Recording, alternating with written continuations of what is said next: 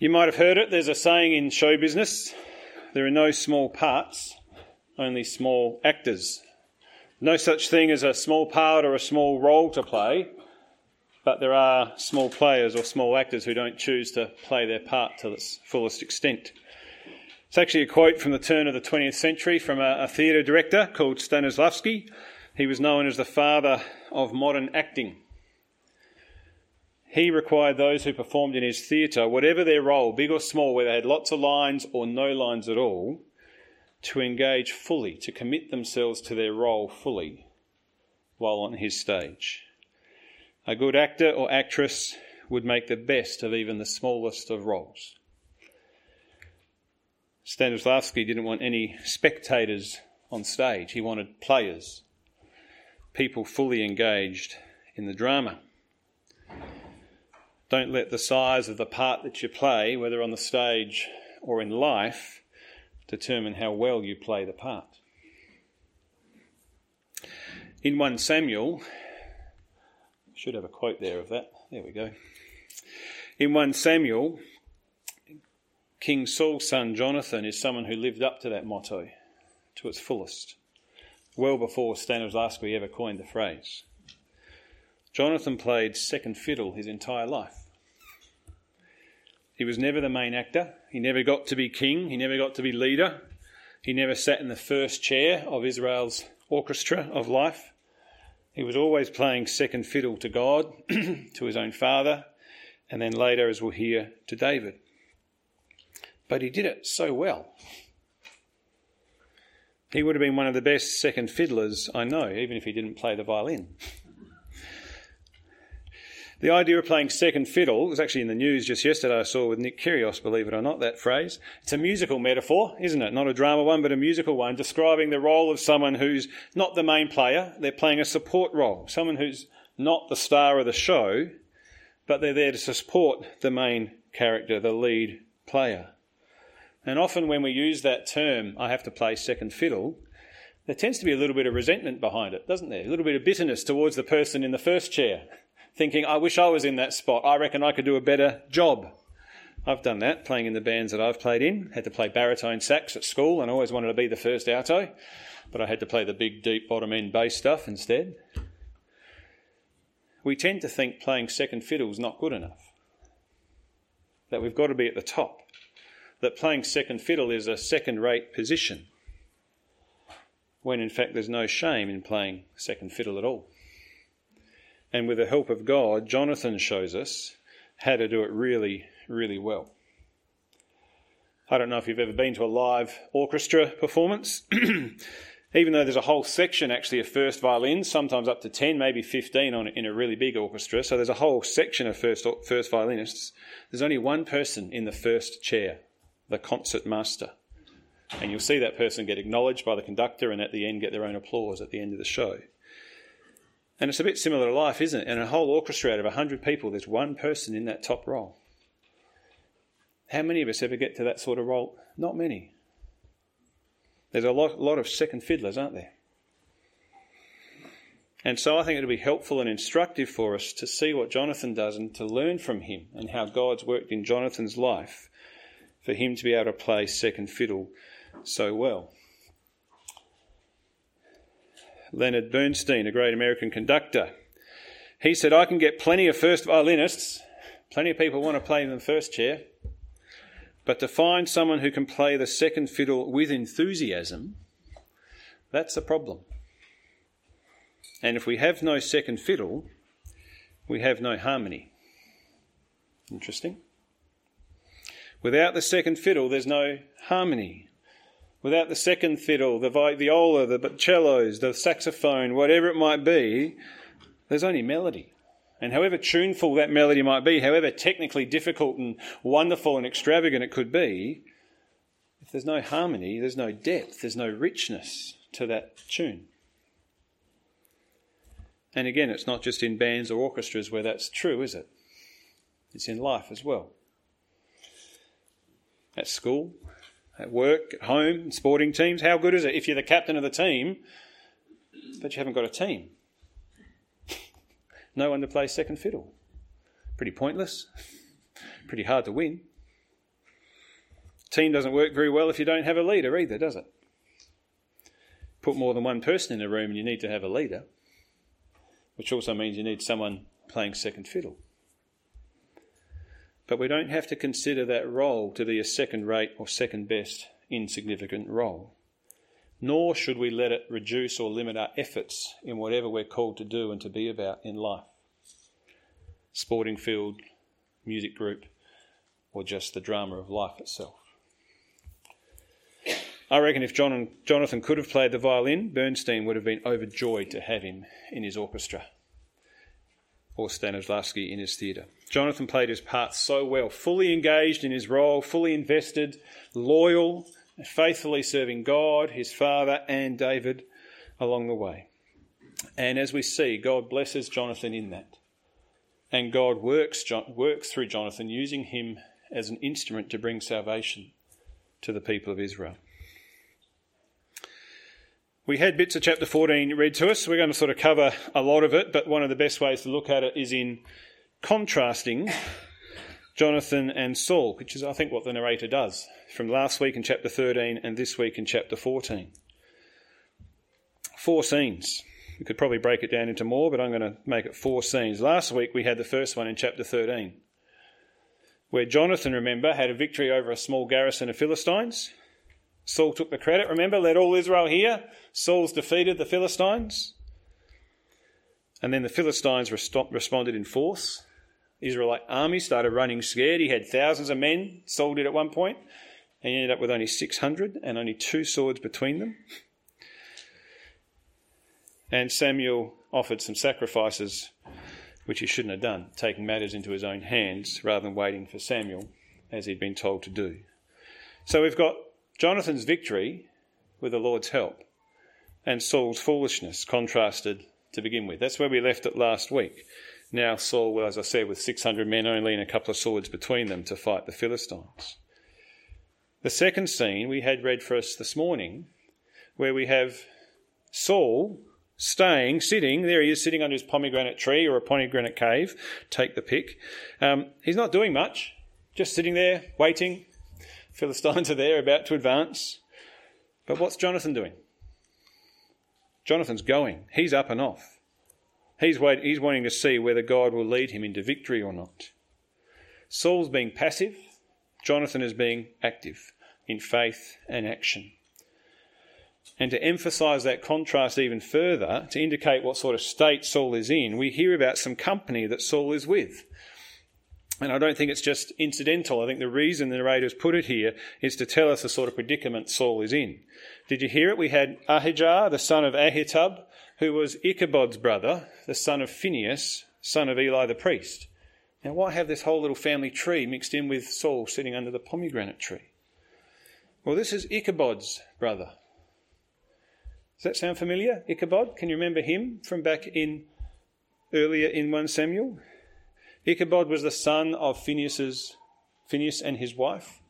Phinehas died. Remember, the ark was captured. She gave birth early in distress and she mourned and grieved. Why? Because the ark of the Lord had been captured, not just because of the death of her husband, but because the ark of the Lord had been captured. And so she named her son Ichabod, which means the glory has departed. The glory of the Lord has departed. That's the narrator's not so subtle indication here of where Saul is at. Has the glory departed from Saul? Has the Lord actually left Saul to his own devices at this point?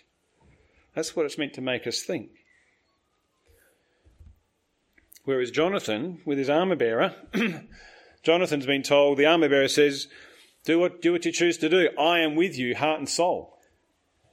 And Jonathan's words are perhaps the Lord will work for us. As he's going out in action, in faith, he says, perhaps the Lord will work for us. Very different to perhaps the glory of the Lord has departed. They say you cannot steer a, a ship that isn't moving. Saul's not moving here at all. He's not looking for God's direction or guidance. Jonathan's heart, though, is moving and it's willing to be moved by God, wanting to know where God is going to take him. Only too keen to be steered in the right direction. And have a listen to Jonathan's language here in verse 6. He says, Come, let us go over to the garrison of these uncircumcised. It may be that the Lord will work for us. For nothing can hinder the Lord from saving by many or by few. I reckon that's quite an amazing statement. I think it's a good lesson for us in the language of prayer and for life as we trust God. Come, let us do this. It might be, perhaps, the Lord will work for us, for nothing can hinder the Lord from saving, whether by many or by few. Jonathan's perhaps here, his, um, his, it might be, it's not a faithless question. He's not questioning God's ability. It's allowing room in his request of God to guide him for God's will to be done. Maybe this isn't the Lord's will, but I pray that he'll show me. I trust that he'll show me. This is a sign of Jonathan's faith. Come on, let's go.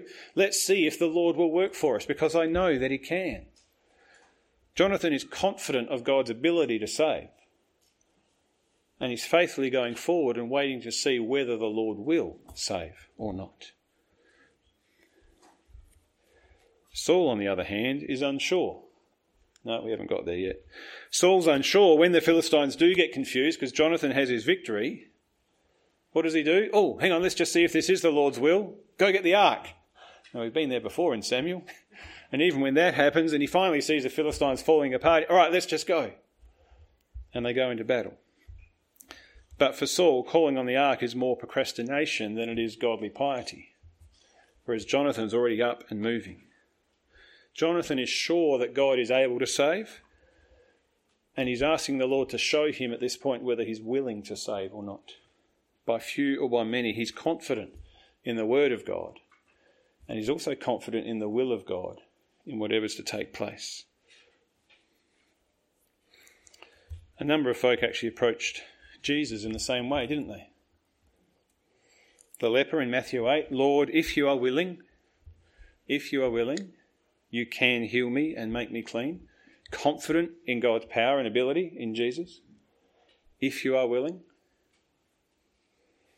The Roman centurion, Lord, I'm not worthy for you to come under my roof, but just say the word.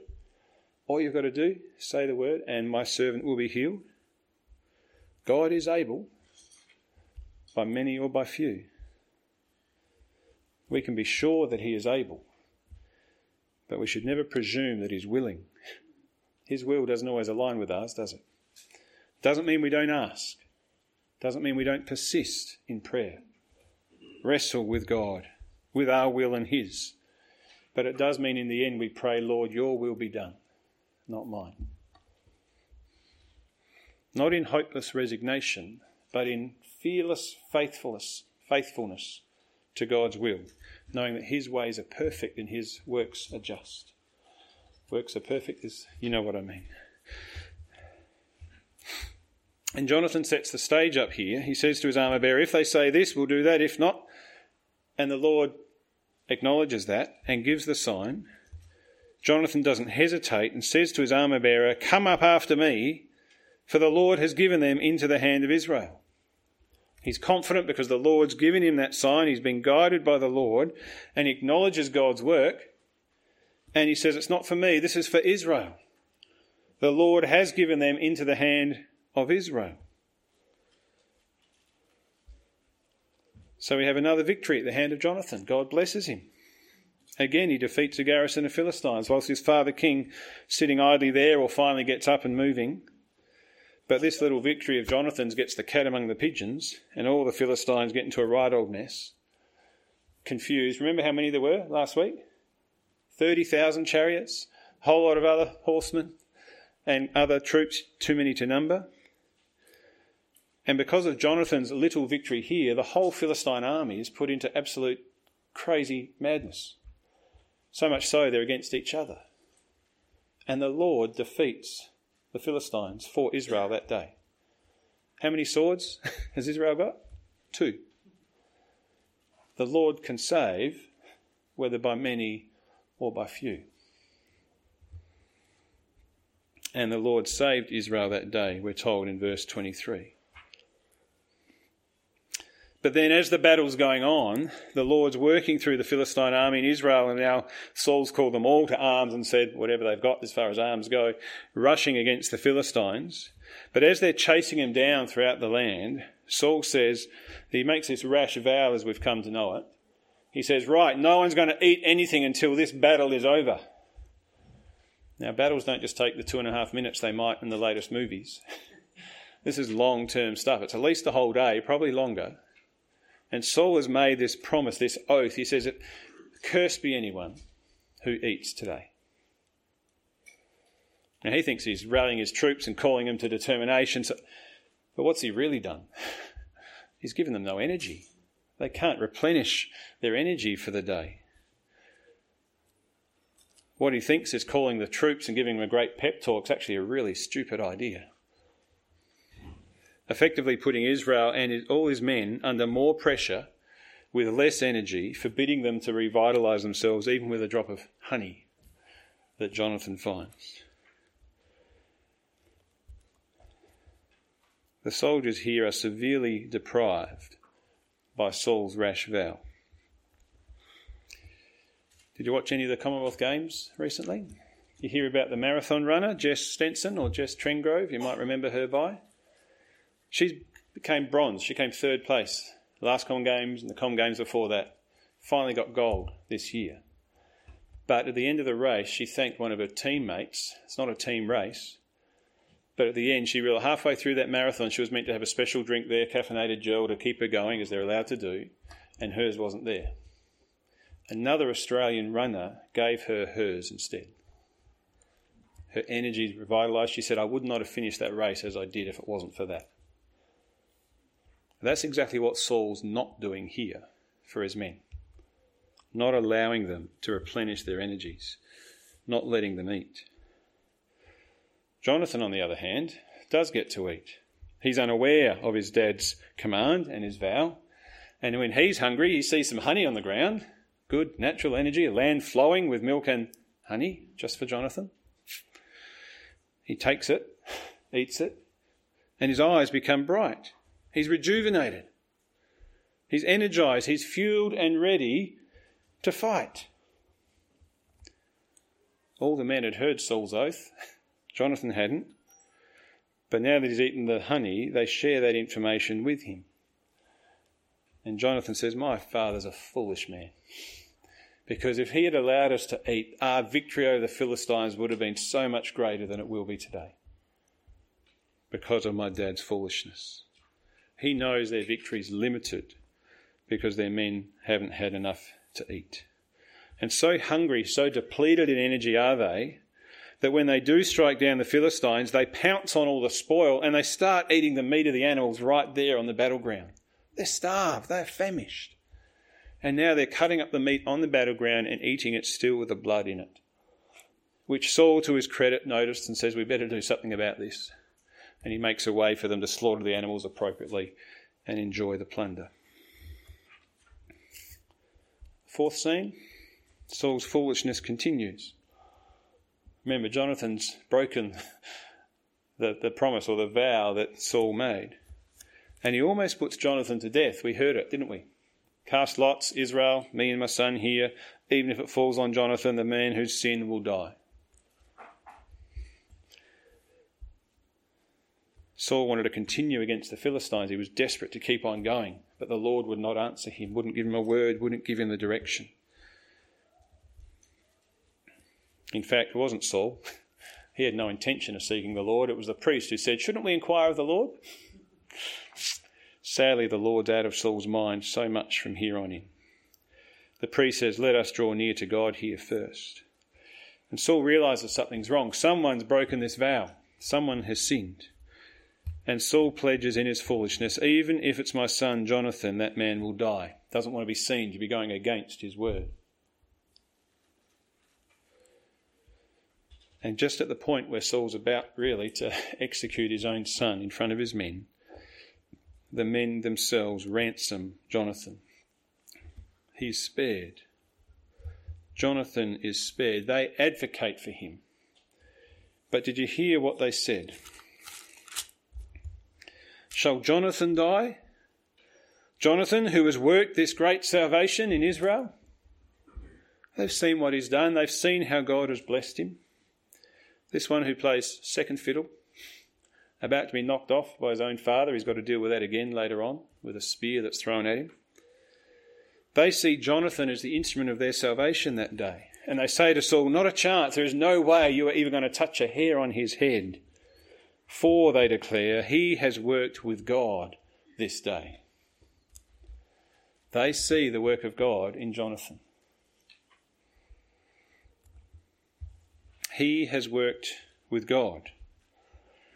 Pretty much sums up Jonathan's life, I think, that little phrase. Pretty good epitaph to have on his gravestone, perhaps. He worked with God. Wouldn't mind that on mine. Whereas Saul, his father, well, chapter 14 ends up giving us a bit of a summary, doesn't it? If you've got it there. The end of chapter 14, Saul's only halfway through his reign as far as, as far as 1 Samuel goes. We've still got 15, 16 chapters to go. But we get this summary as if it's like his mid-term report has come in, but it's actually the same report as what he's going to get at the end, as if to say there's no chance he can improve from here on in. He can't change what he's already set in place. How does he go as king? Well, Saul actually gets straight A's. In one sense, when Saul had taken the kingship over Israel, he fought against all his enemies on every side against Moab, against the Ammonites, against Edom, against Zobah, against the Philistines. Wherever he turned, he routed them. He did valiantly and struck the Amalekites. We're going to hear about that next week. Didn't quite go as valiantly as he should have. And he delivered Israel out of the hands of those who plundered him. Saul gets pretty good grades, doesn't he? as far as king goes, as far as a victorious leader of the armies of Israel. And he recruits any strong or valiant men to his own team, maybe to help Israel, but I think more to bolster his own status. Saul was a king who would take for himself. We learnt that earlier on. But as far as fulfilling what the people wanted, we want a king who will go out before us and fight our battles for us. The historic summary here is actually pretty good. But, and it's a big but, God's not looking for worldly achievement, is He? He's not looking for historical or military success because God doesn't look on outward appearance. God looks on the heart. Believe it or not, God's not looking for winners, concert masters, first violinists, first place getters. He's looking for disciples. He's not looking for the elite or the successful or the great achievers. As much as He might grant those abilities and gifts to some of us. No, God's looking for sons and daughters of love. He's looking for covenant children who He has redeemed, who He has given new life to and new hope to children who will humbly trust Him and obey Him in all that they do. That matters to God so much more than our grades, our achievements, our ATARs, our careers. God is more interested in the heart. And here we have Jonathan working with God and working for God, and God Himself working with him. Paul tells us in 1 Corinthians, doesn't he? I can do all manner of great things. I can leap tall buildings in a single bound. I could speak angelic languages. I could even move mountains. But if I don't have love, I'm nothing. It counts for nothing. God looks on the heart. The truth of the matter is, when it comes to the heart, well, none of us are A grade students, are we? Or sons and daughters.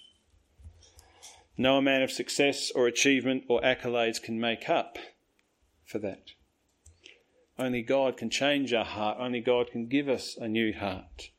Only by the grace of God can we actually live for His glory, receiving His love and then extending that love out to others and loving Him. And God's promised to do that in each and every one of us who turn to Him in faith. You see, for all Saul's great might, he failed as king of God's people because he didn't trust God, he didn't listen to the voice of God, and didn't obey God. His heart wasn't in it.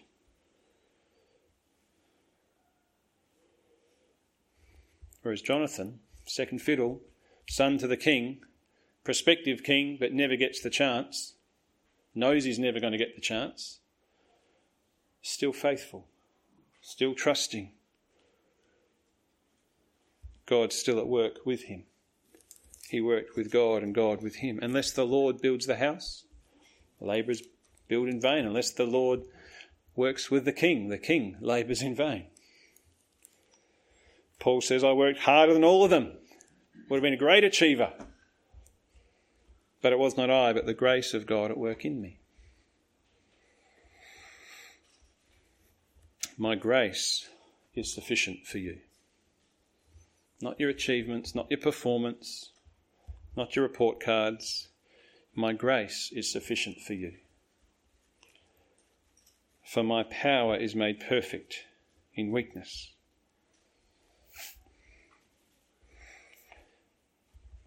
By grace you've been saved. Know that one? Through faith.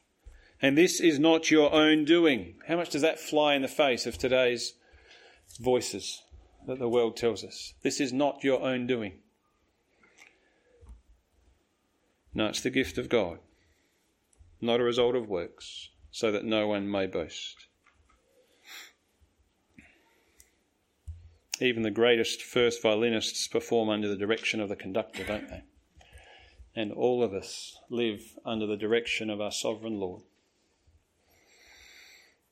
under His grace, under His holiness, under His love, as He leads us, directs us through all the crescendos and decrescendos of life we might face, the ups and the downs.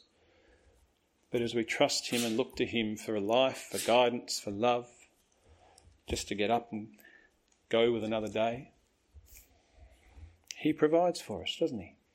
His grace is sufficient. His grace is enough for us.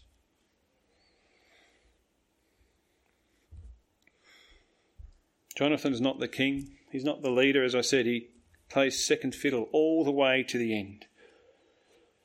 But he plays it so well, so faithfully. He worked with God, and God worked with him. The Lord uses Jonathan to deliver Israel. He's a capable, he's a faithful and patient man. In one, in one sense, Jonathan is depicted as the ultimate king person. If there's anyone who should be king, it should be Jonathan. But he never ends up there. But he never goes and sooks. He doesn't leave his bat or take his bat and go home and play. No, he keeps on fulfilling the part that he's given to play. And I think that's what makes it all the more intriguing. Jonathan is wonderful king material, but the fact that he's never going to be king doesn't stop him living the way that he lives, faithfully to all that he serves God, his own father, and then later David.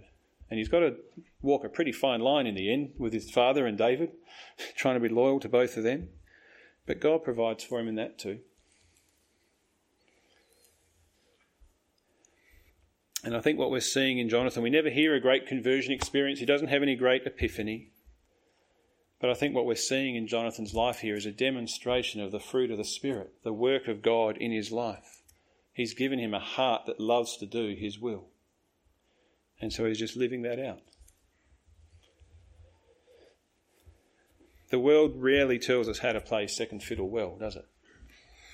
If anything, we hear more and more about how to reach the top and stomp on anyone who gets in our way and just keep on going and you'll get there. And our own flesh, our sinful nature, we don't like to play second fiddle too often, do we? Some people never want the spotlight. But even there, sometimes we want to lead where we're not in the spotlight. But one of the major themes throughout this whole book of 1 Samuel, remember Hannah's prayer, her song? how the Lord brings low and he exalts. He raises up the humble and brings down the exalted. There's some of you here who may get the chance to play first fiddle in life. You may reach the top. You may be elite. You may be a, have wonderful success. You might end up being the star of the show. God does that. for some people. We need leaders who can lead well, Christian leaders who can lead well in whatever parts of life. And I reckon in the best of those people, the Lord also gives the gift of humility. Because so often, even if they've got to that point trusting God, when they get there, the pressure and temptation of fame and glory means they come crumbling down and forget the Lord all too soon.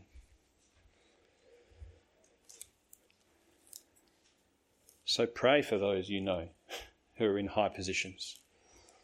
Because it's tricky to keep on trusting the Lord like Jonathan does, to be a person of integrity and humility and faithfulness when there's fame and fortune and glory there and all the world at your feet. Pray that they would continue to humbly give thanks to God, recognize that He has worked in them, His grace at work in them, even as they work hard themselves. But just to finish this morning, most preachers, as we prepare, we always ask, Where's Christ in this chapter? How do we preach Christ here? Well, I think it's in Jonathan again. I think Jonathan gives us a glimpse of another son, son of a father, who faithfully serves, who humbles himself, even to the point of death, death on a cross. Jonathan's a great example of someone who plays second fiddle, isn't he?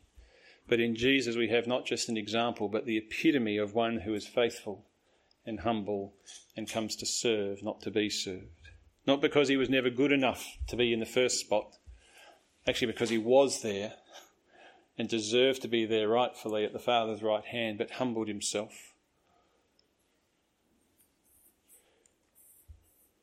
Emptied himself, taking on the form of a servant being born in the likeness of men. And being found in human form, he humbled himself by becoming obedient to the point of death, even death on a cross.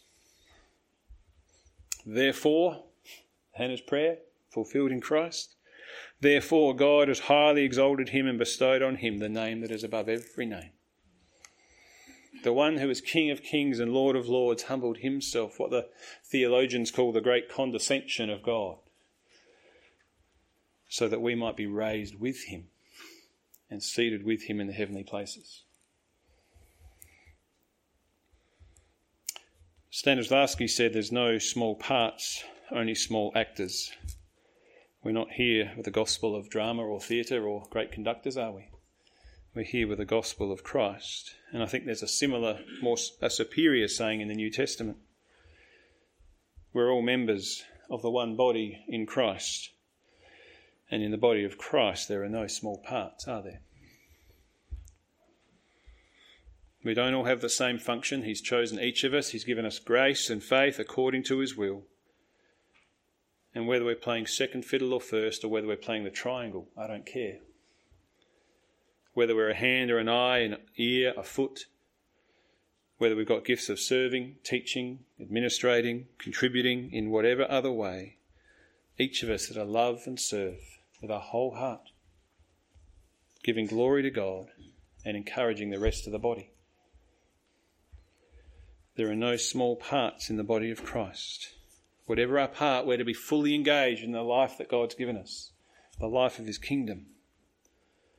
God doesn't just use the best and the brightest, does He? The tallest and the strongest. In fact, all the way through Scripture, what do we learn? God often uses the biggest losers. He uses the weak, the least, and raises them up for His glory, so that our boast is not in ourselves but in Him. I trust that's your experience and how you've seen God at work in your life. That in your weakness, his power is made perfect. And that you too can say, God has worked salvation for me. And that God is actually using you for his great divine purposes. And if that's not you, then maybe this morning you could ask the Lord that it would be so for you today. Like Jonathan said, it might be, it may be that the Lord will work for you. For nothing can hinder the Lord from saving, whether by many or by few. Let's pray.